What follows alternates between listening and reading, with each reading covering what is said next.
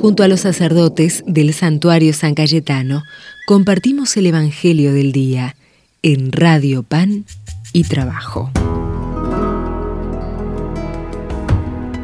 Hola queridas hermanas, queridos hermanos, bienvenidos peregrinos al santuario de nuestro amigo y patrono del pan, del trabajo y santo de la providencia San Cayetano, a esta que es casa de encuentro para nosotros, casa de Dios, a través como siempre de la muy querida Radio FM 107.1, Pan y Trabajo toda la audiencia, hermana, peregrina, junto a nosotros, meditando cotidianamente el Evangelio. Soy el Padre Daniel, los voy a estar acompañando desde hoy, así que bueno, estaremos juntos meditando cotidianamente el Evangelio, la palabra de Jesús para seguir sus huellas en este camino en el que peregrinamos juntos y junto a San Cayetano. Vamos a meditar del Evangelio según San Lucas. Cuando Jesús se acercaba a Jericó, un ciego estaba sentado al borde del camino, pidiendo limosna. Al oír que pasaba mucha gente, preguntó qué sucedía. Le respondieron que pasaba Jesús de Nazaret. El ciego se puso a gritar, Jesús, hijo de David, ten compasión de mí. Los que iban delante lo reprendían para que se callara, pero él gritaba más fuerte, Hijo de David, ten compasión de mí. Jesús se detuvo y mandó que lo trajeran. Cuando lo tuvo a su lado, le preguntó, ¿qué quieres que haga por ti? Señor, que yo vea otra vez. Y Jesús le dijo, recupera la vista, tu fe te ha salvado.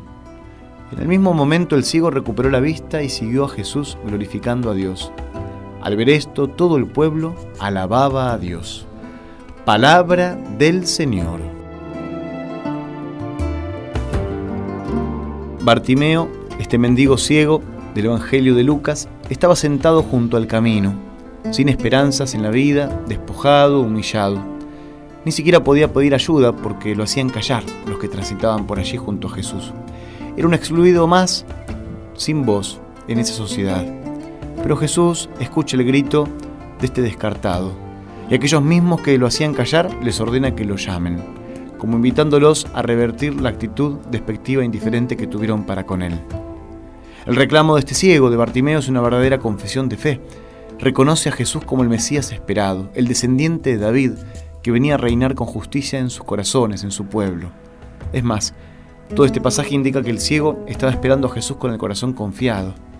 Jesús se acerca a él en actitud dialogante, con ternura, a preguntarle qué quería de él.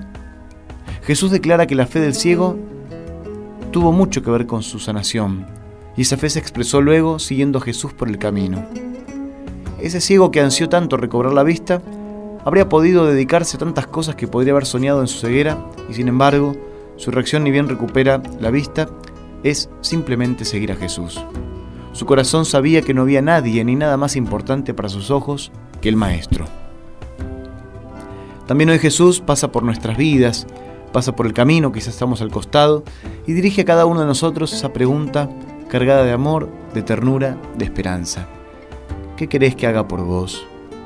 ¿Qué querés hoy que haga por vos? Pregúntatelo, Jesús te lo está preguntando hoy también a vos. Cada uno de nosotros puede derramar en su presencia las preocupaciones más profundas de la vida, las dudas, los miedos, las angustias, las luchas, las esperanzas, las fatigas, las alegrías, los sueños, los anhelos, los deseos más profundos del corazón. Descargar la mochila y reposar en el corazón sagrado de Jesús. Aunque los demás a veces sean un obstáculo para nosotros, porque igual que los discípulos de Jesús, así como pretenden restarle importancia a nuestro encuentro con el Señor, o nos pueden dar la imagen de un Señor lejano e inaccesible. Este pasaje nos invita a gritarle con plena confianza, a buscar el auxilio de Jesús con insistencia, para que podamos escuchar esa hermosa, bellísima pregunta, ¿qué querés que haga por vos? Jesús espera de nosotros esa confesión de fe como la tuvo Bartimeo para con él, y que Jesús le dice claramente, tu fe te ha salvado. La fe de Bartimeo le permitió alcanzar una vida mejor. A nosotros también le pedimos al Señor que nos renueve y nos aumente la fe, nos haga crecer la fe, para que podamos tener una vida más plena, más integral junto al pueblo, el cual habitamos, junto a los hermanos que peregrinan a nuestro lado.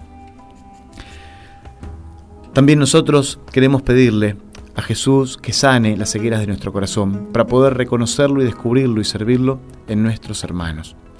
Señor, nosotros también estamos un poco al borde del camino, ciegos y solitarios, necesitados y oscuras.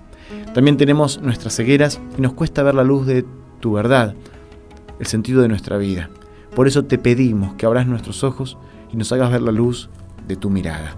Le pedimos esto a Dios, por supuesto, por la intercesión de San Cayetano.